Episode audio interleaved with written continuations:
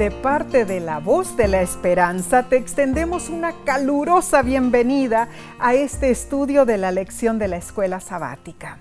Omar y yo te agradecemos por acompañarnos. Y si te has unido por las redes sociales, por favor envíanos un saludo.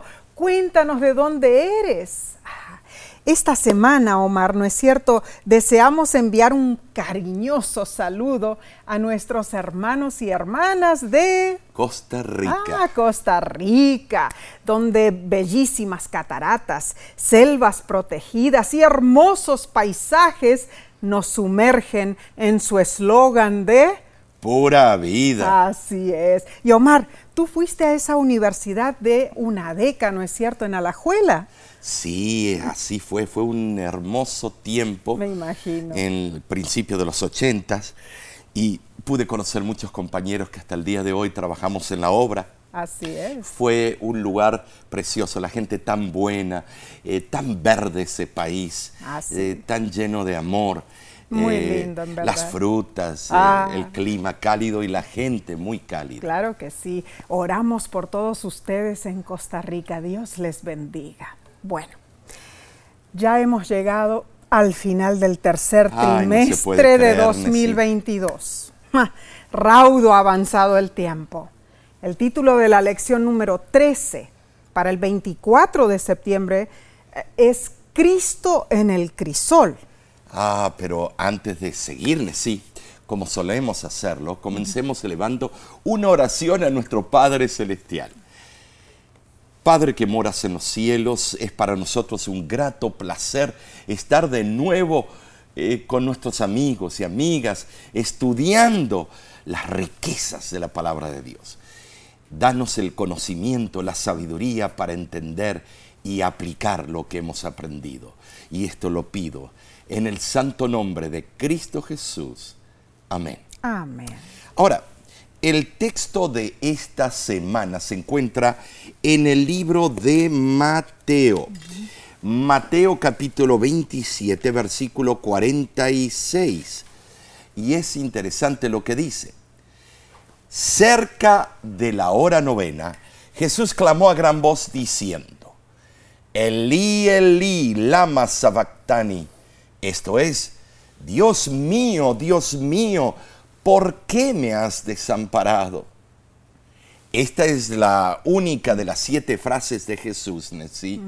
registrada por Mateo y Marcos. Lucas y Juan registran otras tres frases, frases cada uno. Y Jesús murió con las palabras de Salmo 31, versículo 5. En sus labios él emitió esas palabras, una sublime cul- culminación con espíritu de humilde sumisión a la voluntad, bueno, del Padre en sí. así fue, Omar. Este mismo espíritu abnegado fue el que impulsó a Jesús a pronunciar en el huerto del Getsemaní, no sea como yo quiero, sino como tú, oh Padre Celestial. Ay, ay, ay. Dichosa es la persona que vive y muere en las manos Así de es, Dios. así. Muy cierto. Hermanos, todo lo que tenemos está seguro si lo depositamos en las manos de Dios. Se dice que Juan Hus, Martín Lutero, Felipe Melanchthon y muchos otros siervos de Dios también dijeron, no sea como yo quiero, sino como tú. De igual manera nosotros, en la hora de extrema necesidad, podemos encomendar con confianza nuestro caso a Dios. El autor de la lección expande en cuanto a esto y dice, cada vez que miramos el tema del sufrimiento, surge la pregunta, ¿cómo germinó el pecado? Por revelación divina tenemos buena respuesta. Germinó porque seres creados con libre albedrío abusaron de la libertad que Dios les había dado. Pero esto nos lleva a otra pregunta, hermanos. Esto es claro. ¿Sabía Dios de antemano que esos seres caerían? Sí, pero obviamente él pensó, como lo explica el autor C.S. Lewis, que valía la pena el riesgo. Ahora, ¿cómo valía la pena el riesgo? ¿Para quién valía la pena? ¿Para ti? ¿Para mí? Para nosotros. Mientras Dios está sentado en el cielo en su trono. No exactamente, por supuesto. La lección lo explica de la siguiente manera. La libertad de todas sus criaturas inteligentes era tan sagrada que en lugar de negarnos la libertad, Dios accedió a llevar en sí mismo la peor parte del sufrimiento causado por nuestro abuso de, bueno, de libertad. Y vemos ese sufrimiento en la vida y muerte de Jesús, quien a través del sufrimiento en nuestra carne creó lazos entre el cielo y la tierra que durarán por toda la eternidad. Estas declaraciones plantean incógnitas sobre la presciencia de Dios, sobre la predestinación y sobre la forma en que Dios concede y protege la libertad. bueno, Omar, muchos, muchos se preguntan, ¿cómo un Dios que conoce el futuro puede dar libertad a sus seres creados? Si estás en las redes sociales, comenta sobre esto. Es que el futuro puede ser cambiado. Mm. Si no, no sería libre albedrío. Ay, ay, ay. Bueno, a menudo la predestinación y la presciencia de Dios se confunden. Claro, grandes pensadores. Pero, hermanos, si sabemos que Dios es completamente digno de confianza, entonces podemos tener plena certeza de poner nuestras opciones de libertad en sus manos, aunque Él las conoce antes de que las hagamos. Claro. Ah, entendamos esto, hermanos. Dios nunca cambia su amor hacia nosotros, a pesar de nuestras elecciones. El punto clave de la religión bíblica es que el sufrimiento fue generado por nuestra decisión, bueno, como seres humanos que somos pero Jesús cargó la culpa de nuestros pecados. No, no existe ninguna otra divinidad en las religiones del mundo que condescienda a hacer tal sacrificio. Por eso, Nesí, eh, el cristianismo bíblico es reconocido como la religión del amor. Amén, amén. Y la gracia, mm, desde la creación hasta la salvación. Dios nos creó por gracia porque nos ama. Y Dios nos salvó, sí, por gracia, porque nos ama. Claro que sí. Eh, la palabra amor siempre está en juego. Ahora, en ambos casos, la creación y la salvación, tenemos la opción de aceptar o rechazar esa acción de gracia. Cierto. Eh, ¿Saben? Sí, Adán y Eva fueron fueron creados por gracia. Eso hay que entenderlo bien. Pero decidieron rechazar el acto de creación de Dios y eligieron ellos la rebelión y la muerte en sí. Bueno, después de haber sido salvos por gracia a través de la muerte de Jesús en la cruz, cada uno de nosotros tiene la oportunidad de aceptar el sacrificio de Dios en nuestro lugar y regresar a su reino de gracia y amor. O rechazar su salvación y desaparecer en perdición eterna. Ahora, hermana o hermano, elige hoy. Pero elige el amor, elige la gracia, elige la vida. Elige el amor de Dios, la gracia de Dios, la vida de Dios. ¿Sabes, Nesí? Esto nos hará feliz claro que si hacemos la buena eh, elección. Hará felices a tus seres queridos. Claro que sí. Y hará feliz a Dios. Amén, amén. Esta semana contestaremos preguntas como, ¿qué tan libres somos? ¿De qué manera nuestra idea sobre la libertad depende de nuestro concepto de Dios. ¿Cómo honra a Dios nuestra libertad? ¿Por qué la venida de Cristo para salvarnos nos muestra quién es Dios? ¿Acaso estuvo Dios en un crisol, mm. ¿Y qué debe enseñarnos el sufrimiento de Jesús? Bien, analicemos Tremendas entonces la lección del domingo 18 de septiembre titulada Los primeros días. Bueno, la pregunta es, ¿qué indicación vemos del tipo de vida que Jesús enfrentó desde su niñez? Ah, bueno. Para ello, leamos Lucas capítulo 2, versículo 7 y 22 al 24, versículo 22 al 24, para ver sí, el trasfondo Claro de sí. Cristo.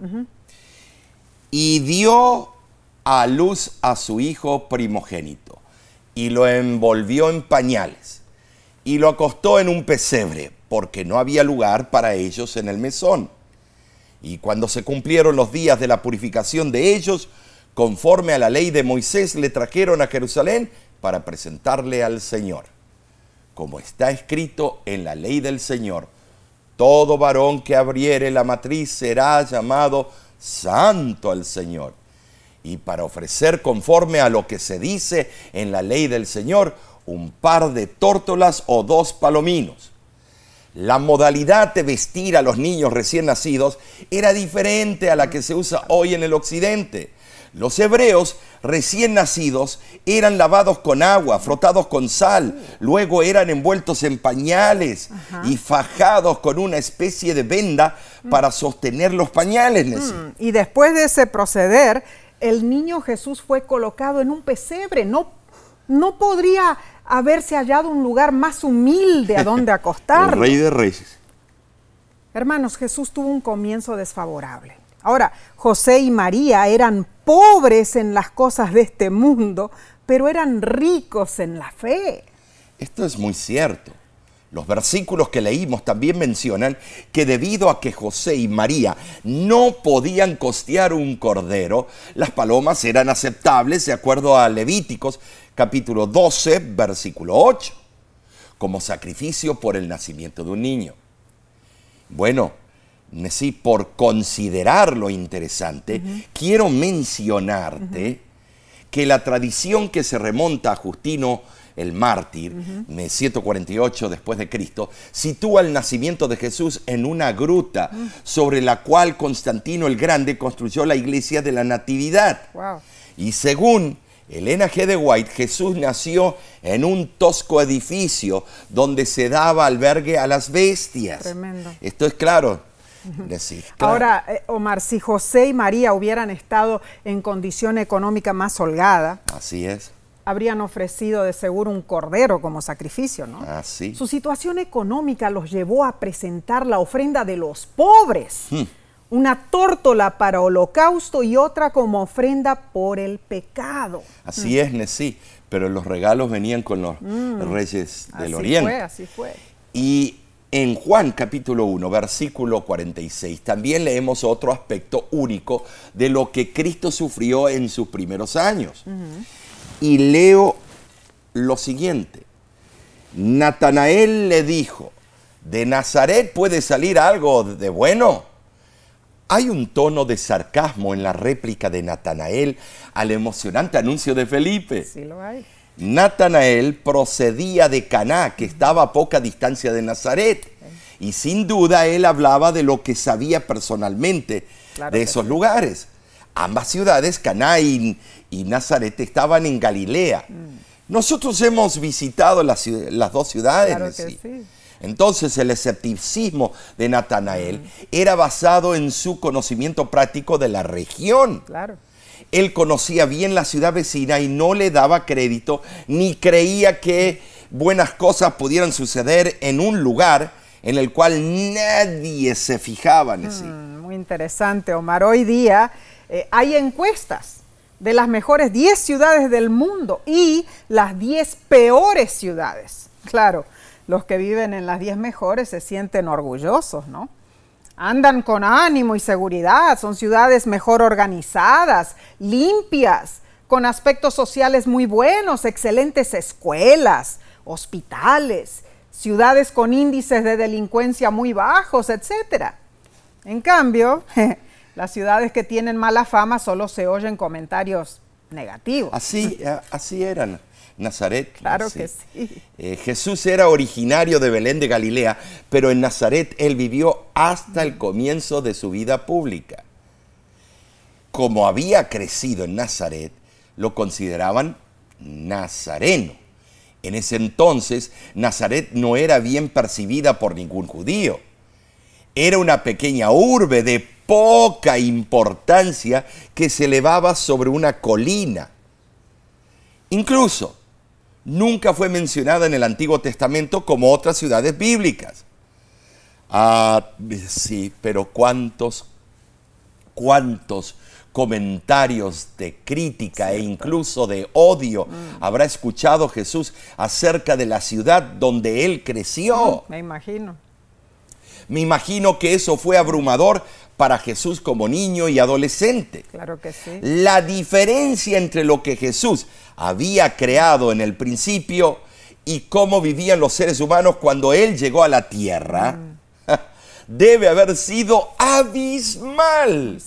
La experiencia del crisol de Jesús fue dolorosa desde su niñez hasta su sacrificio, pero Él lo hizo por ti, por ti, por mí. Amén, amén. En verdad, hermanos, con la excepción de Adán y Eva antes de la caída, Jesús fue la única persona sin pecado que jamás viviera en esta tierra. Así es. En su pureza, en su impecabilidad. Jesús fue sumergido en un mundo de pecado. ¡Qué tortura debe haber sido! Incluso como un niño. Que su alma pura estuviera constantemente en contacto con el pecado. Nosotros mismos en nuestra dureza pecaminosa intentamos no exponernos a los malhechores, porque los encontramos mm, repulsivos. Imagínate lo que debe haber sido para Cristo, cuya alma era pura, que no era en lo más mínimo contaminado por el pecado. fascinante la manera que el autor explica este tema. Y la pregunta que la lección te hace es, ¿cuán sensible eres tú a los pecados que existen a tu alrededor? ¿Te molestan o se endurece tu corazón? Si es así, podría ser por lo que lees, miras o haces. Piénsalo, hermano. Bien, seguiremos con este deslumbrante eh, tópico. Lo haremos en unos segundos. Volvemos enseguida.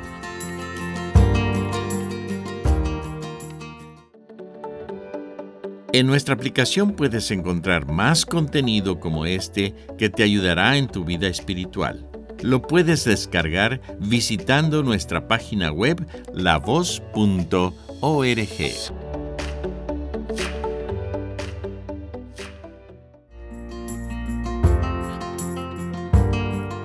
Estamos estudiando la última lección de este trimestre y el tema nos tiene cautivados. Gracias por acompañarnos.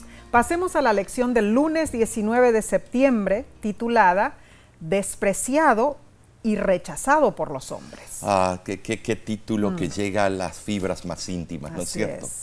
Mateo capítulo 12, versículo del 22 al 24, es interesante lo que dice. Entonces fue traído a él un endemoniado, ciego y mudo, y le sanó de tal manera que el ciego y mudo veía y hablaba. Y toda la gente estaba atónita y decía, ¿será este aquel hijo de David? Mas los fariseos al oírlo decían, este no echa fuera los demonios, sino por Belcebú, príncipe de los demonios. Más adelante le dijeron a Jesús, deseamos ver de ti señal. Este capítulo contiene mm. los pasajes más difíciles de ubicar en la secuencia de acontecimientos del ministerio de Cristo. Interesante. Es posible que este episodio constituye el registro de un solo evento mm. y del conflicto que surgió de ese evento, Interesante eso. En primer lugar, al parecer hubo solo un breve lapso entre la curación del endemoniado ciego y mudo y la acusación hecha por los fariseos. Versículo 24. En segundo lugar, la demanda de una señal fue repetida por, por lo menos dos veces durante el ministerio de Cristo. Y el episodio que aquí se presenta parece haber sido la primera ocasión cuando se pidió una señal. La segunda vez ocurrió en Magdala, según Mateo capítulo 15, versículo 39, al capítulo 16, versículo 5 probablemente a mediados del año 30 después de Cristo. Esto es interesante. Ahora, el hecho de que mucha gente oyera a Jesús de buena gana y lo reconociera como un gran maestro y aún como profeta, no significa necesariamente que lo aceptaran como Mesías. Es cierto que sus milagros encendían la llama de la esperanza en sus corazones, de que quizá él fuera el Mesías, pero sus preconceptos en cuanto a cómo sería el Mesías apagaban casi inmediatamente esa débil llama. Omar, evidentemente la tenue esperanza de la gente de que Jesús podría ser el Mesías de la profecía airaba muchísimo a los fariseos. Y así es, Nessie. Eh, ¿Por qué? Porque ellos lo tomaban como una competencia. Mm, Marcos dice que esos fariseos eran escribas que habían venido de Jerusalén. Mm. Se hicieron el flor de viaje, mm. eh, flor de chismosos y mitoteros. Eh, Marcos 3:22 así lo dice. Posiblemente fueron enviados como espías por el Sanedrín para observar a Cristo e informar en cuanto a Él hacer sus maquinaciones. Mm. Estos astutos enemigos de Jesús no podían negar que se hubiera realizado un genuino milagro, porque el hombre sanado testificaba a alta voz. Ahora, cuanto mayor era la evidencia de la divinidad de Jesús, tanto mayores eran su ira y su odio. Pero estaban envenenados por Satanás. Por eso algunos de los enemigos de Jesús finalmente llegaron a cometer el pecado imperdonable. ¿Sabes, sí? Eh, los fariseos en sí, había buenos y había malos. Claro que sí. Eh, mostraron su desprecio, negándose a pronunciar el nombre de Jesús y refiriéndose a él de una forma poco cortés. Llegaron a ser maleducados, groseros, Triste, eh, triste. Vulgares. Eh, ¿Te imaginas, Omar, la angustia? La angustia de Jesús al ver tal rechazo de parte de los líderes de Israel. Si nosotros nos angustiamos cuando nos rechazan. no había milagro que los convenciera, hermanos. Estaban en manos de Satanás. Mm, plenamente. La lección lo ejemplifica de la siguiente manera y dice, en cierto sentido, era como un padre que ve a un hijo descarriado que necesita ayuda y aunque el padre está dispuesto a darlo todo por ese hijo, el niño desprecia al padre, acumulando vilipendio y rechazo sobre quizá la única persona que puede salvar a ese hijo de la ruina total. Mm. Eso fue lo que Jesús enfrentó mientras estuvo aquí en la tierra. Qué doloroso mm. debe haber sido para él, ¿no es cierto? todos hemos sentido el aguijón del rechazo. Mm, es horrible porque cuando uno es rechazado eh, se usan calificativos, insultos o eh, desprecios, e ironía. Mm. Y tal vez, aunque en menor escala, el dolor fue similar al de Cristo mm. en el sentido de que fue un dolor desinteresado. O sea, a veces sufrimos no porque fuimos rechazados, sino por lo que significa el rechazo para aquel que lo practica. Oh. Quizás alguien que nos importa mucho se niega a aceptar la salvación en Cristo. Oh, cierto. Ahora, Imagínate, sin embargo, cómo se debe haber sentido Jesús, quien era plenamente consciente de lo que tenía que enfrentar para salvar al ser humano. Al mismo tiempo, plenamente consciente de las consecuencias del rechazo.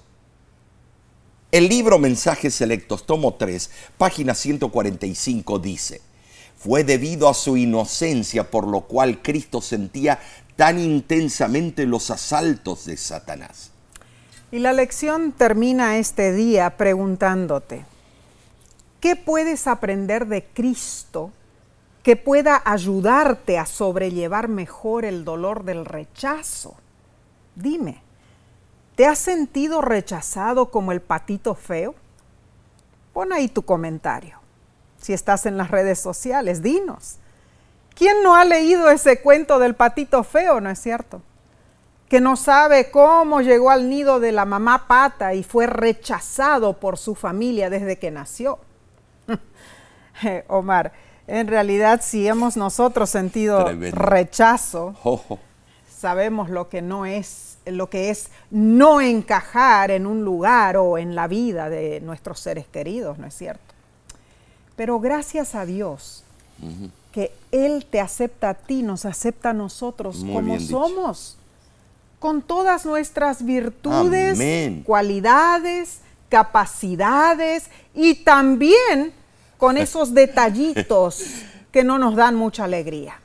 Recuerda, hermano, hermana, tú eres amado, tú eres amada por Dios.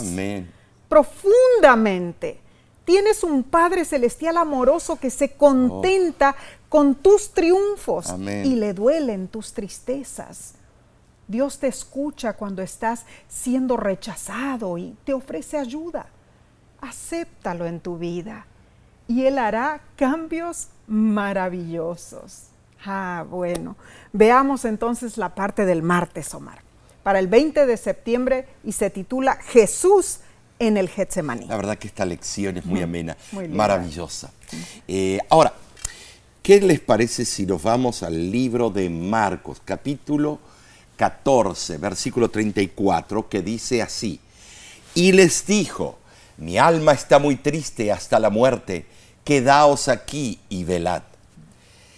Bueno, no se conoce con precisión la ubicación exacta del huerto en los tiempos bíblicos es probable que estuviera en la ladera del Monte de los Olivos, cruzando el valle de Cedrón, a unos 10 minutos de distancia a pie desde Jerusalén. Posible. Eh, nosotros hemos estado en, ese lugar a donde piensan que fue. El lugar que suele señalarse a los turistas como huerto de Getsemaní. Eh, a pesar que estuvimos allí, se basa en una tradición que no puede rastrearse más allá de los tiempos de Constantino el Grande. Tres siglos después de Cristo. Mm. Ni la nación de Estados Unidos tiene tres siglos todavía. Según la opinión de muchos que han visitado la Tierra Santa, el huerto de Getsemaní, donde oró Jesús, mm. habría estado algo más arriba de la ladera o en la ladera. Mm pero no se sabe exactamente. No, no se sabe. Eh, lo importante es que Jesús instó a ocho de sus discípulos a que permanecieran a la entrada del huerto.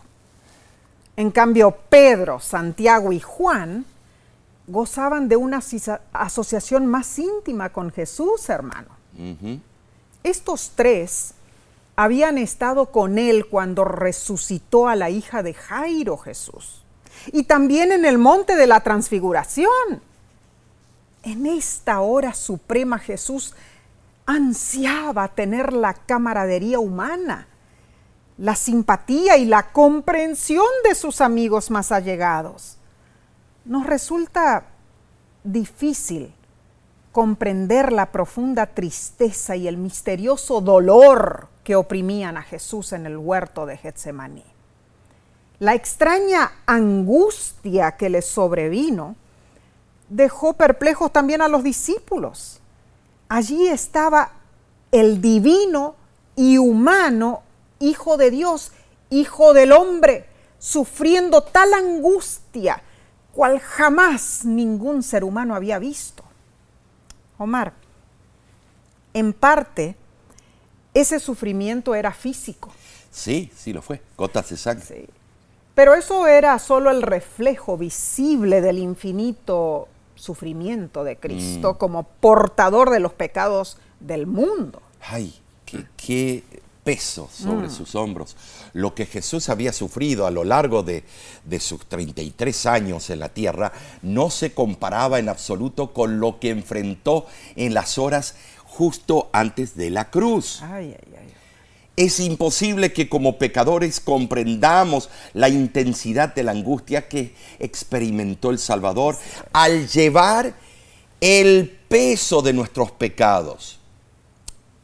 Ahora, Cristo le suplicó, ansiando su simpatía y compañerismo humanos en su lucha contra los poderes de las tinieblas. ¿Sabes? El deseado de todas las gentes, página 637, dice lo siguiente.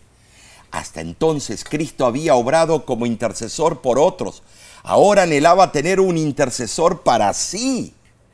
Jesús les rogó a sus discípulos que velaran. Velar significa estar despierto, pero estar despierto con un propósito definido. En este caso, el propósito era compartir la vigilia de Cristo. Lucas dice que Jesús se retiró a distancia como de un tiro de piedra, Lucas 22, 41. O sea, Pedro, Santiago y Juan podían verlo, podían oírlo. Pero a pesar de los sufrimientos y la terrible carga, Jesús se sometió a la voluntad del Padre sin vacilación. Bueno, por un tiempo Pedro, Santiago y Juan se mantuvieron despiertos e incluso me imagino, bueno, que se unieron sus oraciones a las de Jesús. Pero luego le sobrevino un letargo abrumador y a quién no. ¿Saben sí?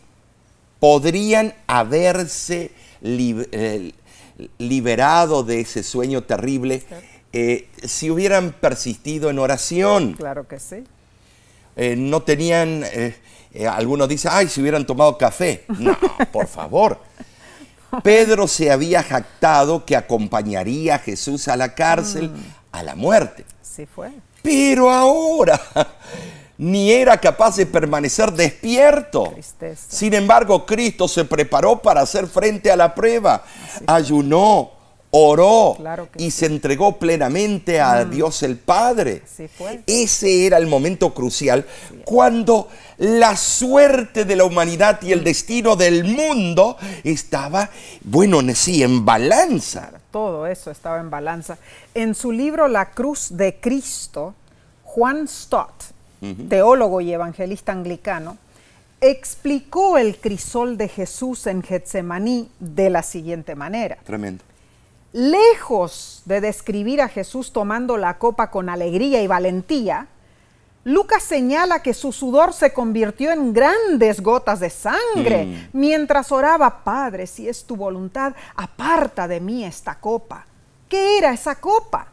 Era el sufrimiento físico, la tortura del azote y de la cruz, la angustia mental de la traición, la negación y el abandono de sus amigos y la burla y el abuso de sus enemigos, nada podría jamás hacerme creer que la copa que Jesús temía era una de estas cosas. Su valor físico y moral a lo largo de su ministerio público mm. había sido indomable. Para mí es absurdo suponer que ahora tenía miedo al dolor, al insulto y a la muerte. La copa era algo diferente. No simbolizaba el dolor físico de ser azotado y crucificado, mm. ni la angustia mental de ser despreciado y rechazado por su propio pueblo, sino la agonía espiritual de llevar los pecados del mundo, de soportar el juicio divino que merecían esos pecados. Qué bien dicho este, este teólogo. Mm, eh, qué responsabilidad abrumadora. Jesús pronto sería entregado a hombres que estaban plenamente mm. bajo el control de los demonios. Su agonía era anonadante. Mm, terrible. ¿Sabes? Hermano, hermana, te invitamos a meditar en lo que pasó Cristo Jesús en el Getsemaní. Los pecados del mundo caían sobre él.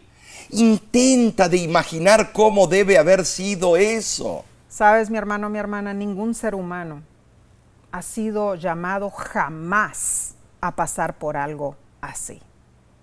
Ninguno de nosotros, Omar, hemos pasado por algo así. No. Ni nunca lo pasaremos, hermanos. ¿te das cuenta del amor de Dios por nosotros?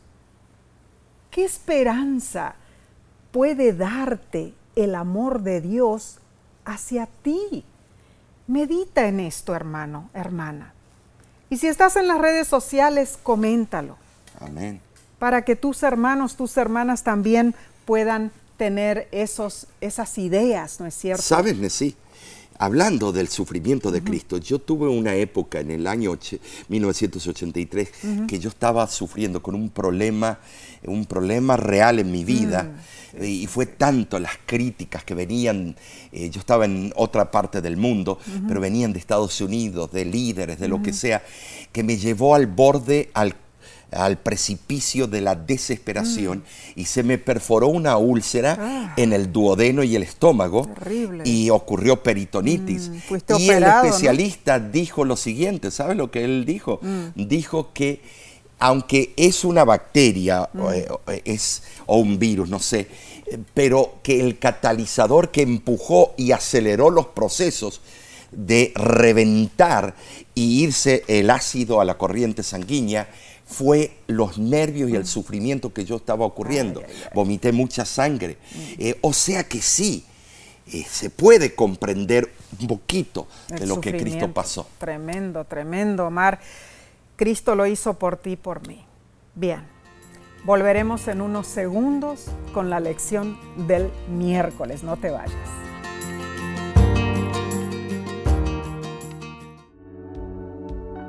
Con seguridad estás disfrutando este estudio de la escuela sabática.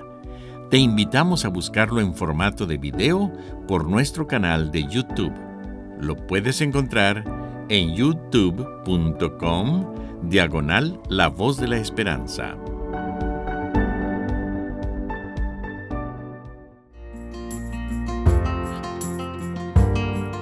Alabado sea Dios por brindarnos estos momentos para estudiar la Biblia. Gracias por acompañarnos. Sigamos entonces profundizando nuestro entendimiento en esta bella lección. Pasemos a la parte del miércoles 21 de septiembre titulada El Dios crucificado. Oh, qué, qué tema más relevante. Un Dios crucificado. El autor de la lección comenta, la muerte por crucifixión era uno de los más duros castigos que los romanos imponían. era. considerada la peor manera de morir. Qué horrible que alguien sea ejecutado así. En particular, el Hijo de Dios. Debemos recordar que Jesús vino en carne humana. Los golpes, los azotes, los clavos martillados en sus manos y pies, el peso angustioso de su propio cuerpo desgarrado, las heridas y el dolor físico deben haber sido insoportables. Eso era duro, incluso para los peores criminales. Qué injusto que Jesús, el inocente, tuviera que enfrentar tal destino. Sin embargo, sabemos que los sufrimientos físicos de Cristo eran poco en comparación con lo que realmente estaba sucediendo. Esto era más que el asesinato de un hombre inocente. Era llevar la angustia de todo el mundo sobre sus hombros. Tremendo lo que este autor está diciendo. Sí, la verdad, Omar. Claramente algo más horrendo estaba sucediendo algo más feo que la muerte física, por injusta que parezca, de un hombre inocente. Bueno, según las escrituras, hermanos, la ira de Dios contra nuestro pecado fue derramada sobre Jesús. En la cruz Él sufrió la justa indignación de Dios contra los pecados del mundo entero. Como tal, Jesús sufrió algo más profundo, más oscuro y más doloroso de lo que cualquier ser humano podría sufrir. Transportémonos por un instante, en imaginación, a ese momento crucial. Mateo 27, 45 dice que había tinieblas sobre toda la tierra. Y Mateo 27, 51 y 52 describe que el velo del templo se rasgó en dos la tierra tembló, las rocas se partieron y, y se abrieron los sepulcros y muchos cuerpos de santos que habían dormido se levantaron. Y en medio de todo eso, Cristo estaba allí, colgado del madero, como una mansa oveja, y finalmente dijo, consumado es. Nuestro Salvador Jesús había tomado la extrema decisión, había aceptado su destino inminente, porque le dolía ver la aflicción humana. Él salvaría al hombre a cualquier costo. Aceptó su bautismo de sangre para que a través de él los millones que perecen obtengan vida eterna. Sí, Jesús dejó los atrios celestiales por ti y por mí, donde todo es pureza, felicidad y gloria, para salvar a la oveja perdida, al único mundo que cayó por la transgresión. Y de ninguna manera Cristo se apartaría, bueno, de su misión, Nesí. No, de ninguna Tremendo. Maravilloso amor de nuestro Salvador Jesús. Su sacrificio fue único. Único. Mientras que todos los humanos que mueren experimentan la muerte como un ser humano pecador, Jesús, el Hijo de Dios sin pecado, experimentó la muerte. Mm, murió la muerte que representa el juicio de Dios sobre el pecado.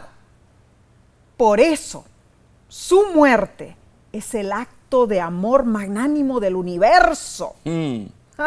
y su resurrección es el acontecimiento más extraordinario de la historia del universo. Ay, lo que habrán hecho los ciudadanos del universo cuando vieron a Cristo resucitar la alegría, cómo se habrán eh, cómo habrán expresado sus emociones. Ah, la verdad es que ningún ser humano podría morir esa muerte y vivir de nuevo. no.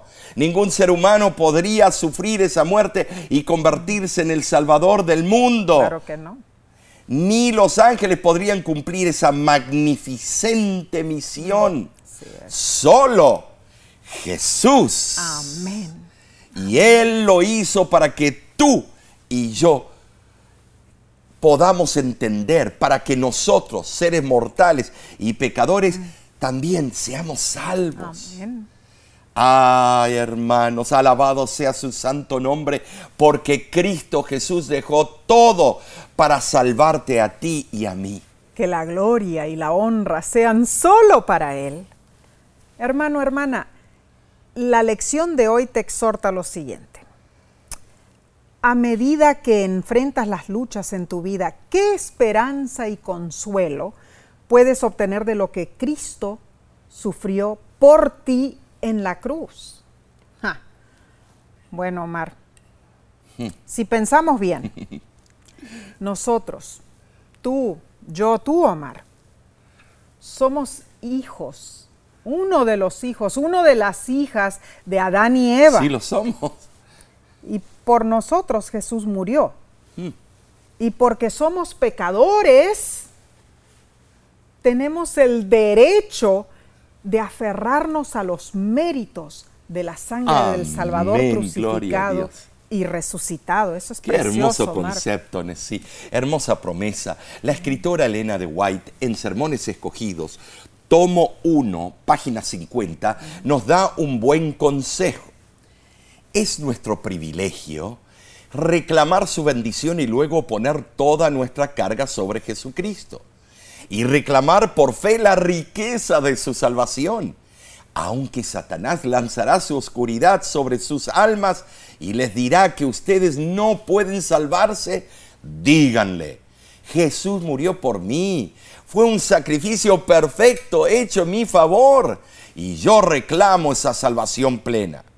El Maestro me quiere gozoso la palabra de Dios declara enfáticamente y firmemente, mi gozo esté en vosotros y vuestro gozo sea completo. Es nuestra oración, que este sea tu sentir, Amén. que el gozo de la salvación inunde tu alma, hermano. Amén, amén. Levanta, hermano, levanta tus, tus brazos en adoración y dile al Señor que estás agradecido, agradecida porque Él vive y porque Él está intercediendo por ti. Amén. Cristo Jesús es tu Salvador y está presto a bendecirte. Murió por ti para que puedas ser bendecido, bendecida, para que su gozo permanezca en ti. Por tanto, hermano, hermana, mantén tu mente fija en esto. Edúcala. Refrena tu lengua cuando quieras reclamar. Sujeta tus pensamientos negativos, adiestra todo lo que hay en ti a fin de poder unirte completamente a Jesús. Bien, pasemos entonces al estudio del jueves 22 de septiembre titulado El Dios sufriente.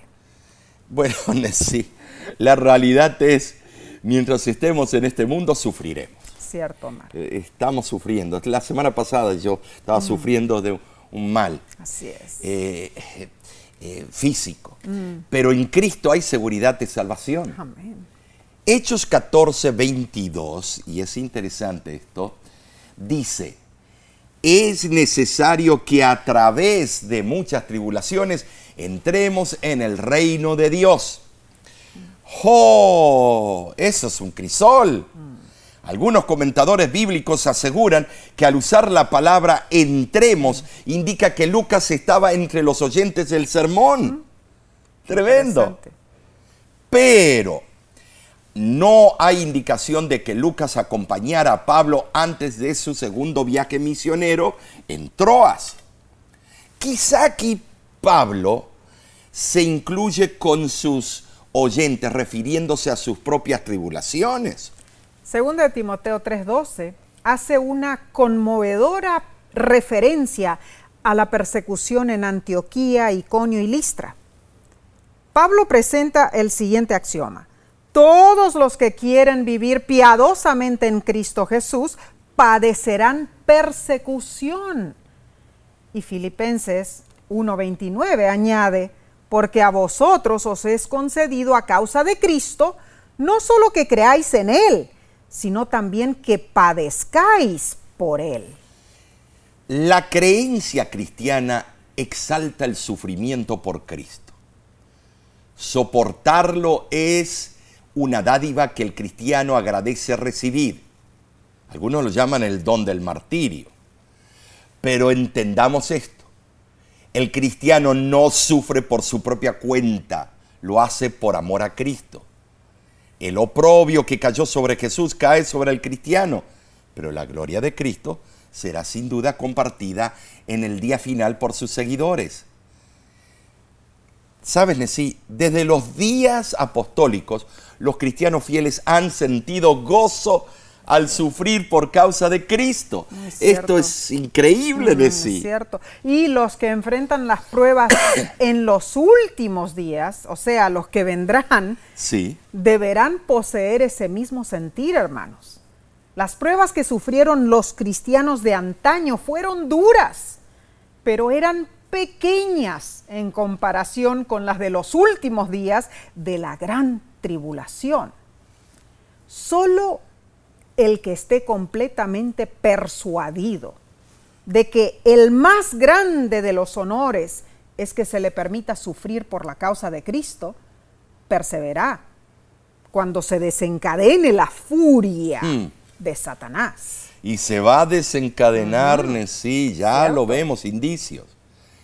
Que Dios nos ayude a estar preparados Amén. para esos eventos finales, hermano. Amén, amén. En medio del sufrimiento debemos tener en cuenta dos cosas. Y dos cosas muy relevantes en sí. Primero, Cristo sufrió más de lo que nosotros podamos sufrir. Amén. Lo que conocemos como individuos, Él lo sufrió colectivamente por el mundo. No teniendo pecado, se hizo pecado por nosotros. Mm, segunda de Corintios 5, 21. Sufriendo de una manera que nosotros, como pecadores, no podríamos ni comenzar a imaginar. Pero en segundo lugar, mientras sufrimos en esta tierra, debemos recordar los resultados del sufrimiento de Cristo, lo que se nos promete a través de lo que Cristo hizo, ¿por quién? Por ti, por mí, por nosotros. En cualquier sufrimiento podemos dar gracias a Dios. Él llevó sobre sí el castigo de nuestro pecado. Él hizo la provisión del Evangelio. Por medio de la fe podemos permanecer perfectos en Jesús y por su sacrificio obtendremos vida eterna.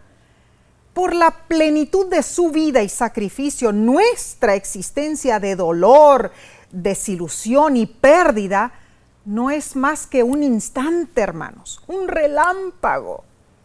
En marcado contraste, la eternidad que nos espera será un cielo nuevo, una tierra nueva, sin pecado, sin sufrimiento ni muerte. Y eso será así porque Cristo sufrió en el crisol, para que un día muy cercano Él vea el fruto de la aflicción de su alma y quedará satisfecho, dice Isaías 53:11. Amén, amén. Gracias a Dios por su plan de salvación. Ahora, Nesí, recapitulemos. Eh, primero, esta semana estudiamos que Dios creó seres inteligentes con libre albedrío y aunque sabía que el mal surgiría, valió la pena tanto para Él como para nosotros. De lo contrario, nunca hubiésemos existido. Pero aún más, Dios decidió que valía la pena porque Él no solo tenía el poder de crear, sino que en caso de una caída, Él tenía la solución. ¿Cuál era? Su propio Hijo. Y salvarnos del pecado. Amén. Número dos, el sufrimiento de Jesús es la esencia de su amor por nosotros. Amén. Él sufrió en nuestro lugar para rescatarnos del poder del pecado y de la muerte eterna. Pero hay un tercer punto, Nessie. En el momento más oscuro del sufrimiento de Jesús, se sintió solo, sin la luz del Padre. Cargó el peso horrendo de la ira de Dios contra el pecado y lo soportó por ti y por mí, para que seamos salvos de sí. Amén, gloria a Dios. Amén, amén. Este trimestre, Omar, transcurrió rapidísimo. Ah, pero fue tremendo. Por 13 semanas, hermanos, estudiamos cómo personajes bíblicos que irradiaban fe enfrentaron desesperación, traición, desilusión, pérdida e injusticia. sus sí, es cierto, sus experiencias, sus luchas, sus pruebas contrastan con el trasfondo de la cruz. Así es. Y comprobamos que sin importar lo que nosotros enfrentemos, Jesús soportó cosas peores. Oh, sí, por supuesto. Bien lo explicó el autor, el pastor Gavin Anthony, que estas lecciones no fueron una teodicea. Fueron escritas para ayudarnos a superar el inevitable sufrimiento que enfrentamos en el crisol de este mundo. Así fue. ¿Sabes?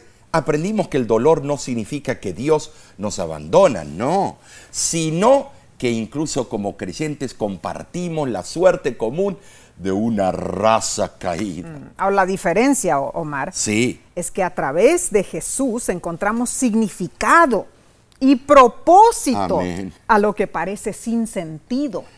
Y confiamos en la promesa de que pronto, muy pronto, todo esto acabará y viviremos en paz por la eternidad. ¿Y confías tú en esto? Amén. Ah, si las lecciones de este trimestre fueron impactantes, las que vienen ah. sacudirán nuestro entendimiento. Sí, claro que sí. ¿Por qué? Nesí, el título general del próximo trimestre es La vida eterna, la muerte y la esperanza futura. ¡Wow! Estoy emocionado, Claro que sí. Te invitamos a estudiar nuevamente con nosotros. La primera lección se titulará Rebelión en un universo perfecto. Uh, Guerra de las Galaxias, Uh, no te lo mm, pierdas. No, no, no. Haz planes para compartir estos repasos con nosotros. Invita a tus amigos, familiares, que estudien también la palabra de Dios con nosotros. Eh, y que se suscriban, Claro que sí. Eh, no solamente eso, tenemos los sermones que están tan candentes, lindos, puedes verlo. No solamente las lecciones, sino los sermones eh, que son de 26 minutos, Nesí. Claro que sí, cuéntanos. Precioso. Cuéntanos en tu comentario. ¿Estás haciendo planes para la próxima lección? Ahí escribe tu comentario. Con aprecio cristiano, te decimos Dios te bendiga y te guarde Amén. y te ampare a ti y a los tuyos. Así sea. Te así vemos sea. la próxima semana. Amén.